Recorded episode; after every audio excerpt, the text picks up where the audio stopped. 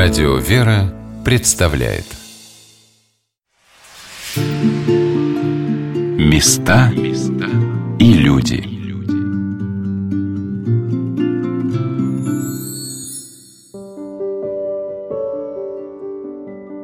Сколько на русской земле прекрасных мест, которые хотелось бы хоть раз в жизни посетить. Это отдаленные северные края, где можно увидеть полярное сияние – это южные берега Черного моря с уютными бухтами и гротами. Это известные всему миру города, прославленные историческими именами, уникальными музейными коллекциями, потрясающими дворцами и храмами. Но есть на нашей земле место, откуда Россия начинает свою историю как государство, где и до ныне стоит крепость, защищавшая собой первых князей, возглавивших тот народ, в который вольется потом множество ручейков и рек разных народов и национальностей, чтобы подняться под знаменем креста Христова – и называться Святой Русью. Это небольшое место на карте России – село Старая Ладога. Его жители очень гордятся своей историей, а приезжающие сюда туристы и паломники зачастую ничего о ней не знают. Здравствуйте, дорогие друзья! У микрофона Анна Шалыгина. Этим летом мне посчастливилось приехать в Старую Ладогу, чтобы посетить Никольский мужской монастырь. И после красот Петербурга, святых мест и интересных событий – я не ожидала встретиться с тем, что, по мнению многих людей, является основанием нашей истории, ее прочным фундаментом, любовью к своей земле и верой в Бога. Село Старая Ладога расположено в двух часах езды от Петербурга, и Никольский монастырь стал своеобразными речными воротами на берегу прекрасного Волхова.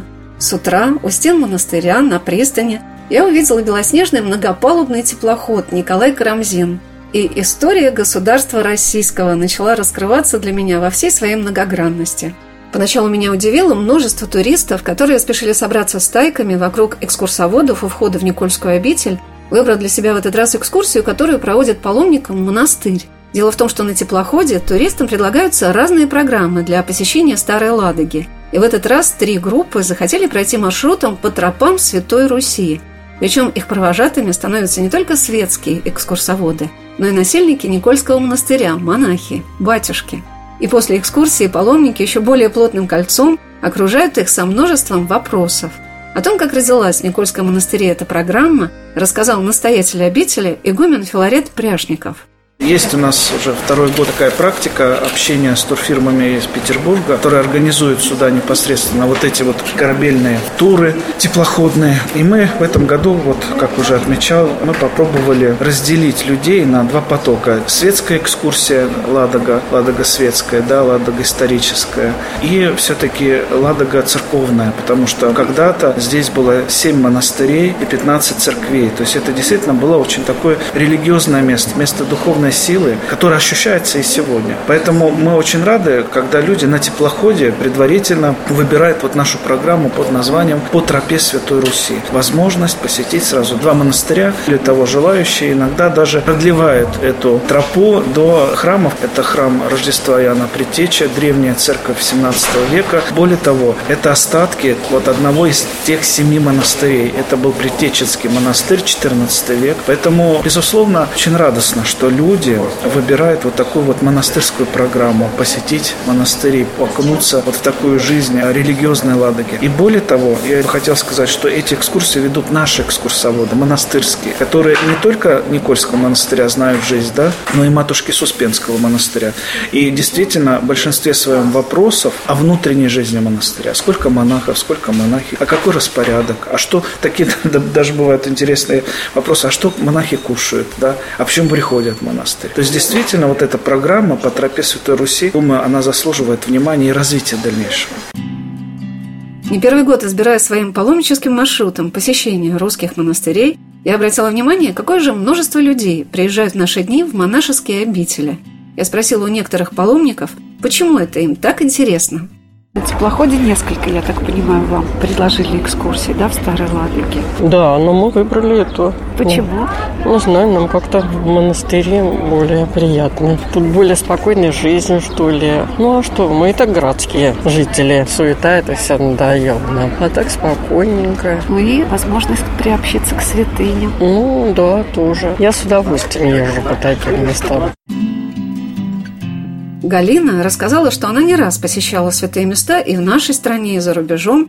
А вот что привлекает в путешествиях на теплоходе Татьяну, Вячеслава и их сына Владимира – по монастырям, потому что мы... Вот у нас, например, мальчик в воскресную школу ходит, то есть мы воцерковленные, соответственно, у нас очень интересно монастыри, потому что интересно, что за один маршрут можно посещать несколько, потому что в обычном режиме ты, ты там в один приедешь и все, а здесь как бы за несколько дней можно в нескольких местах очутиться, и это вот только на теплоходе возможно. Соответственно, посетить какие-то святые места и вот такие монастыри, куда просто так вот не соберешься, не поедешь. Красиво, да, наверное, по берегам? Очень красиво. Я не первый раз плаваю, там раз уже на десятый, если не больше. И мне очень нравится вот вообще вот это сочетание воды, простора, вот это вот, вот свою родину, вот увидеть с такой необычной ракурс, увидеть вот эту красоту, ширину, вот эти места. Там же проплываешь много мест, где нету населенных пунктов, и вот это вот природа, вот это вот какое-то единение с природой, вот даже. Как-то в эти моменты вот больше чувствуешь какое-то присутствие вот Бога, вот это вот глубину и вот что-то вот такое вот от Создателя, что такое огромное огромное, то, что вот в городе не чувствуется вот в этой суете, вот где вот всего-всего много, вот эта вот красота, вот это вот, вот как он мир был создан, вот там можно это как-то почувствовать.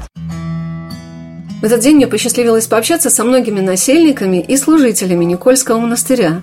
И вот чем поделился с нами иеромонах Гамалиил Зербельфайн. Когда я спросила батюшку, увеличился ли в этом году поток паломников и туристов в Старую Ладогу благоприятное время, да, такое для внутреннего туризма? Ну, это видно по кораблям, теплоходам, которые к нам приезжают. В этом году очень много людей, больше, чем в прошлом. И часть из туристов с этих теплоходов, они автобусами отправляются отсюда в Тихвин. Но это связано, конечно, и с политическими событиями. И как вы связываете это, например, с интересом действительно к русской истории и увлечением? Думаю, эти два фактора, они увязались в одно. Эти два фактора поспособствовали. Ну, знаете, как вот бывает так, что чтобы русский человек начал узнавать свою родину, ему нужен какой-то пинок внешний со стороны, откуда-то сверху, наверное. И обстоятельства. Мы же все время ездили, ну я имею в виду россияне, куда угодно, кроме своей собственной страны, да. А сейчас все позакрывалось, все привычные эти туристические маршруты.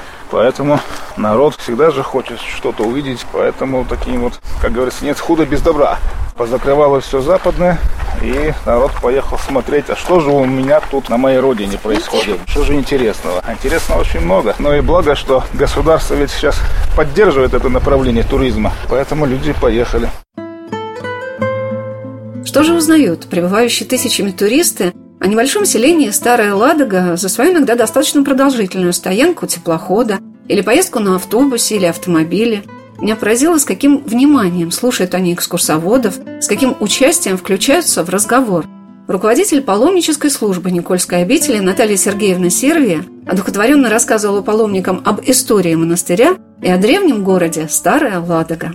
За время экскурсии я буду не раз говорить, что Ладога – это самое древнее поселение Руси. А, было основано не позднее 753 года. Ладога – это самая первая столица Руси. В Ладоге есть самый древний источник в России, источник 9 века. Уже люди в 9 веке получали исцеление, испив воды. У вас будет возможность сегодня посетить этот древний целебный источник. Там есть две купели. Кто не захочет окунуться, можно умыться, набрать воду с собой в дорогу, в путешествие. В Старой есть самая древняя улица в России Варяжская улица. Сколько много древностей. Со всеми мы с вами сегодня знакомимся. Это село Старая Ладога, расположено недалеко от Санкт-Петербурга, 120 километров. А раньше когда-то это был город большой, купеческий. Сюда приезжали купцы не только из разных городов, но и из разных стран. Благодаря тому, что Ладога находилась на торговом пути из Варяг в Арабы, из Варяг в Греки, это был торговый город. Ладожане жители были достаточно богатыми людьми. Они могли приобрести раба или рабыню в X веке за одну маленькую стеклянную бусинку. Здесь велась обширная торговля. Приходили люди на, сначала на больших морских судах.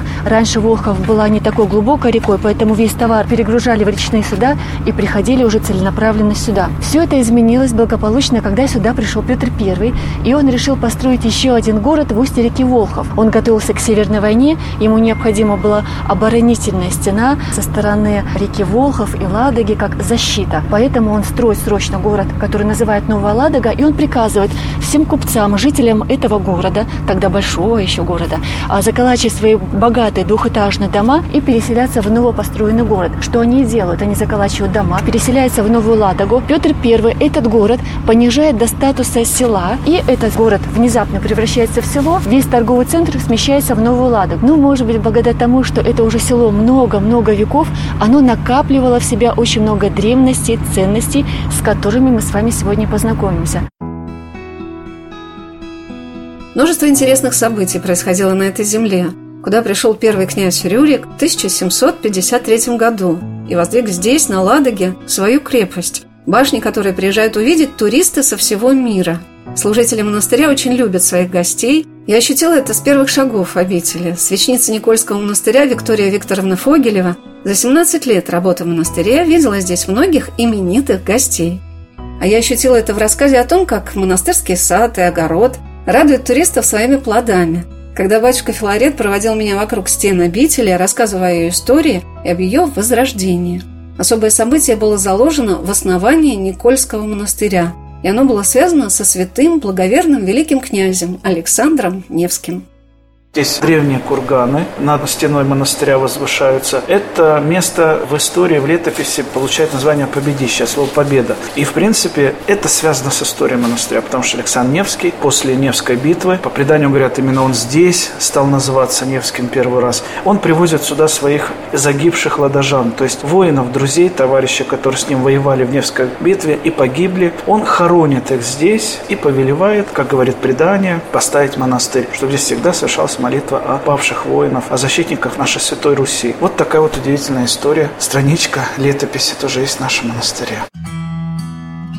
Отец Филарет показал мне и место, где располагались древние постройки обители, хозяйственный двор, где даже изготавливали кирпич для строительства монастыря. На причале стоял теплоход, а берега Волхова сохраняли имена тех, кто, пребывая в Ладогу, многие века видел высокие монастырские стены, величественный Никольский собор и прекрасный храм в виде корабля, посвященный святителю Иоанну Златоусту. Мы сейчас с вами подойдем к историческим ступеням. И я хочу вам рассказать о том, что вот эти камни, которые сейчас заросшие, это вот и есть исторические ступени, древняя набережная, куда приплывали кораблики, куда приплывали крестьяне, у которых была очень такая интересная традиция. Прежде чем идти на ловлю, они подплывали к главным воротам Никольского монастыря. Здесь когда-то была большая икона Господа Саваофа, а во вратах главных ворот монастырских на вратнице висела икона Николая Чудотворца. И вот у крестьян христиан местных была такая традиция. Каждое утро они подплывали именно сюда, молились Господу и шли промышлять, ловить рыбку для себя, для своих семей. Поэтому наш монастырь связан с водой, связан с Волховым, И с связан рекой. с историей. С Символично очень, что мы стоим у теплохода, который называется Николай Карамзин. Вот история государства кстати, Да, российского. и, кстати говоря, этот корабль сегодня пришел из Москвы, привез наших дорогих друзей, туристов, которые, вот как вы сами сегодня услышали, да, в их воспоминаниях, первый раз приехали сюда и окунулись в такую незабываемую атмосферу. Туристы и паломники очень воодушевленно делились своими впечатлениями от пребывания в монастыре. И особенно им запомнилась экскурсия, которую проводил по обители ее насельник иеромонах Феофан Друганов. Первый раз, да, и настолько неожиданно вот все уютно, душе как-то вот уютно, спокойно так, чисто кругом. Ну, Атмосфера, не знаю, вот как праздника какого-то, вот правда, радостное вот что-то такое. Мне очень понравился музей, очень понравился. Он небольшой, но такой какой-то насыщенный очень, очень много экспонатов. Вот там есть икона старинная, которая сожжена была в свое время, которую расстреливали, прям вот следы от пуль на иконе, как-то впечатляет очень. Сегодня на волнах радио «Вера» мы рассказываем о Староладожском Никольском мужском монастыре. В обители есть прекрасный музей, и романах Феофан познакомил меня с его экспонатами, из которых, конечно, главной поистине святыней является икона Пресвятой Богородицы – в этом небольшом помещении находится музей. Здесь располагаются экспонаты, реликвии, святыни, которые либо напрямую связаны с нашей обителью, либо косвенно связаны с разрушенными святынями Старой Ладоги. То есть местные жители приносили то, что они находили у себя дома. На участках многие иконки, складни, кресты находили. Приносили нам. Одна из самых таких известных наших экспонатов – это ростовая икона Божьей Матери, которая раньше располагалась на фасаде храма святителя Иоанна Златоуста. И видим пулевые отверстия в лице Божьей Матери. Это красноармейцы, которые рядом находились, они стреляли вот по храму, упражняюсь в меткости. Эта икона не подлежит восстановлению уже на металле, но мы сохраняем ее как память о том времени страшном, которое было в 20 веке на нашей земле, чтобы помнить об ошибках, да, о том, что нам не стоит повторять, чтобы хранить свою веру, почитать свои святыни и хранить свою историю, чтобы не отступать от Бога, чтобы вот такие экспонаты напоминали нам. Уникальные экспонаты можно увидеть в монастырском музее. Это и Библия в старинном переплете, которую можно раскрыть только при особой температуре и влажности, и древняя хоругвь с дивным изображением смоленского образа Божьей Матери, и ножницы для свечниц со специальной коробочкой, куда падал фитилек от свечи. Но главным монастырским экспонатом в наши дни является древний монастырский храм – Никольский собор. Он сейчас, как драгоценный сосуд, заключается как бы в саркофаг для консервации и сохранения – я спросила отца Феофана, что привлекает людей, приезжающих в Старую Ладогу и Никольский монастырь.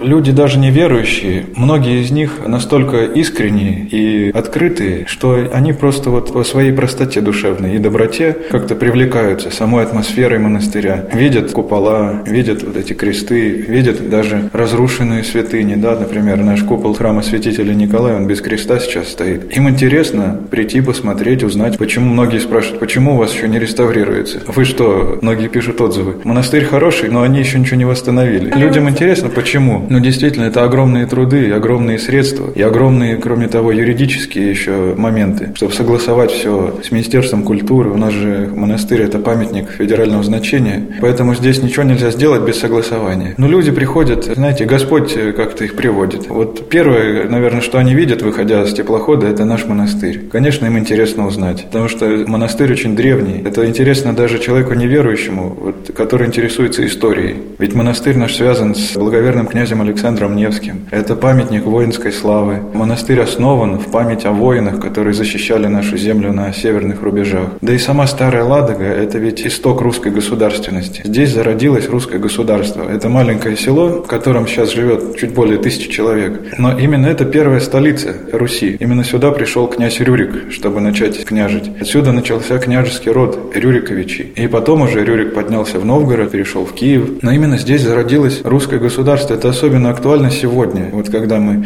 осознаем свою историю, то, что нашей стране не 30 лет, не 100 лет, а 1300 лет. Вот это огромная история, это наследие, оно началось именно здесь, в Старой Ладоге, еще до крещения Руси. А потом и крещение произошло, эта земля осветилась благодатью Божией. Здесь выросли храмы. Здесь, на этой земле, находится самый древний храм Северной Земли в Успенском монастыре, храм Успения Божьей Матери, предположительно 11 или начала 12 века. Поэтому это очень святая земля земля древняя. И люди даже, казалось бы, неверующие, им это интересно, их привлекает вот эта земля, пропитанная историей наших предков, кровью наших предков. Здесь же покоятся воины э, рядом с монастырем Гора Победища. Это братское кладбище воинов, которые защищали нашу землю с Александром Невским, а монастырь наш основан им, чтобы молиться об их упокоении. Настоятель обители игумен Филарет рассказал о главном храме монастыря – соборе святителя Николая Чудотворца – Никольская церковь, по мнению исследователей, это основание XII век, даже не век Александра Невского, а столетие до него. Почему? Потому что Старая Ладога, как вы знаете, она существовала с середины VIII века, да, там 752 год, по-моему, основание. По преданию, на этом месте когда-то стояла древняя деревянная церковь. Почему говорят основание, фундамент XII век? Кирпич эта церковь приобретает со временем, это уже после шведских завоеваний 17 века. И несколько раз она перестраивалась, несколько раз переосвещалась, да, да? Но то, что это было сердцем монастыря, это безусловно. Потому что возле этих стен, даже древних деревянных стен, был создан Никольский монастырь. Перед революционными событиями 1908 год, а 1911 годы была проведена большая реставрационная работа в монастыре. Никольский монастырь был побелен, заменены потолочные балки, были настелены, и они остались до сих пор кусочек вот тех вот, когда вы побудете в петербургских древних храмах, вы увидите вот такую вот плитку, которая перемежается маленькие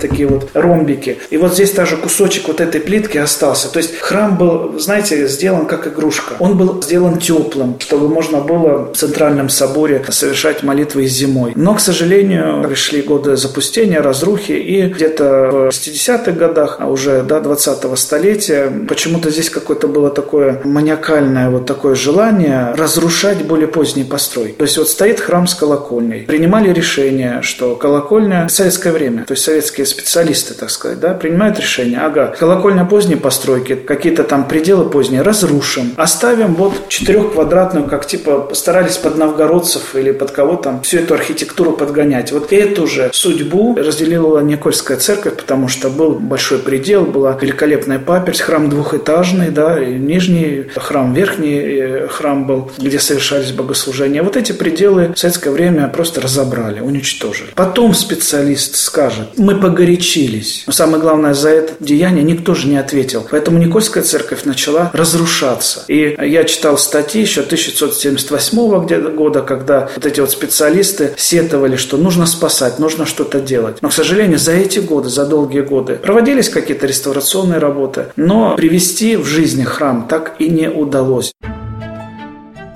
История монастыря хранит в себе страницы, когда насельники Валаамской обители в годы разорения шведами пришли на Ладогу и принесли по преданию в Никольский монастырь для сохранения мощи святых преподобных Сергия и Германа Влаамских, а затем перенесли их в Новгород. Десятки монахов стали мучениками в годы нападения шведов. Монастырь был сожжен.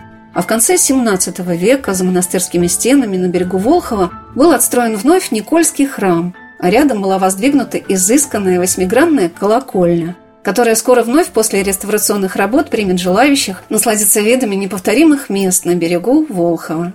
Но я бы хотел, знаете, еще одно, открыть, может быть, небольшую тайну монастыря, потому что возле храма Яна Златоуста, колокольни, Никольской церкви когда-то было большое монастырское кладбище. Как это было принято, на нем хоронили монахов, ставили кресты, совершали молитвы. Но когда в советское время сюда пришла совершенно иная власть, монашеское кладбище было изуродовано, все кресты были разбиты. И я вот уже второй год рассказываю об этом всем, потому что это тоже моя боль. Все надгробия были разбиты и вывезены вывезенные за Старую Ладогу, выкинуты просто в лес. Но самое главное, что мы нашли это место. И мы даже какой-то год проводили раскопки, мы раскопали вот одно из курганов, так сказать, остатки. И мы вытащили оттуда вот эти каменные глыбы, остатки крестов, надгробных надписей. И моя мечта, почему-то Господь пока не дает мне это исполнить, наверное, потому что я, наверное, жду еще очень хороших людей, потому что нужна техника, чтобы все эти камни вывести. Я хочу их привести назад, чтобы вот эта вот память, вот эта вот красная ниточка, память о тех, кто здесь когда когда-то трудился, кто здесь когда-то молился, чтобы восстановить ее. Мы обязательно должны восстановить эту справедливость, сказать этим монахам спасибо. То, что мы молимся, мы за них, мы всегда молимся. И они за вас молятся. Я вот всегда, да, вот хожу и говорю, братья святые обитель себя, помогите нам, пожалуйста, помогите, помолитесь, заступитесь за нас. Вот, наверное, вот, вот эта живая связь, она очень здесь чувствуется.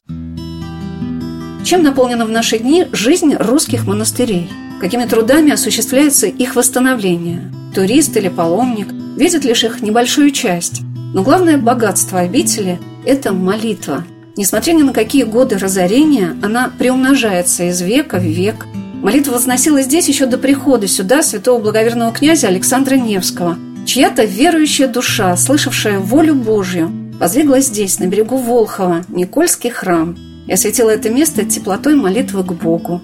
И каждый человек, приезжая сюда, прикасается к этой силе и не может уйти отсюда ненаполненным. Священница Никольского монастыря Виктория Викторовна Фогелева поделилась, что увозят с собой паломники из древней обители – Туристов очень много, больше, чем паломник. Интересуются они больше всего, конечно, нашей исторической литературу, приобретают очень много. Исторической, потому что у нас новые книжечки вышли о Старой Ладоге, о нашем монастыре новый фотоальбом. И любят наши чудотворные иконы приобретать, потому что, которые у нас в храме находятся, это список середины 19 века Черниговской Гефсиманской Божьей Матери, Николая Чудотворца. Там тоже очень старая икона в храме Николая Чудотворца. И мы стараемся, чтобы у нас копии этих икон вот были были, и поэтому люди интересуются вот именно что-то вести наше, монастыря Ладожское больше. Ну, конечно, пряники, которые приготовлены по рецептам древних афонских хлебов, они тоже пользуются спросом, момент их разбирают. Очень вкусные, полезные, постные они, на меду, поэтому люди с удовольствием приходят. И очень радостно тем, что когда вот я только пришла работать, были прихожане такие пожилые, такие, ну как, ну вот иностранцы ездили летом бывало, или там наши. А сейчас очень много молодежи в храм ходит. Вот это радует, что они как бы приобщаются уже к церкви и стараются какую-то тоже святыньку увезти отсюда и сходить, поклониться мощам Николая Чудотворца, другим святынькам. У нас есть частичка мощей Александра Свирского и Пантелеймона Целителя, и святого Мартирия Зеленевского, а также покровителя нашего храма Иоанна Златоуст. Невыразимое впечатление выносит человек, попадая в святое место. Иногда даже трудно объяснить, что изменило тебя за этот краткий миг твоей жизни, когда ты побывал в той или иной монашеской обители. На Ясникольском монастыре особая святыня, которая привлекает, и я уверена, все больше и больше будет собирать под свой покров и богомольцев, и туристов. Это покровительство над этой обителью чудного лика Черниговской Гефсиманской иконы Божией Матери – Каждая икона Пресвятой Богородицы чем-то особенна, но уезжая из Старого Ладожского монастыря долгое время, каждый человек будет хранить теплоту этого взгляда внутрь тебя, Пречистой Девы и Божественного Младенца. Оставайтесь на радио «Вера». Через несколько минут мы продолжим нашу программу о Никольском мужском монастыре в селе Старая Ладога.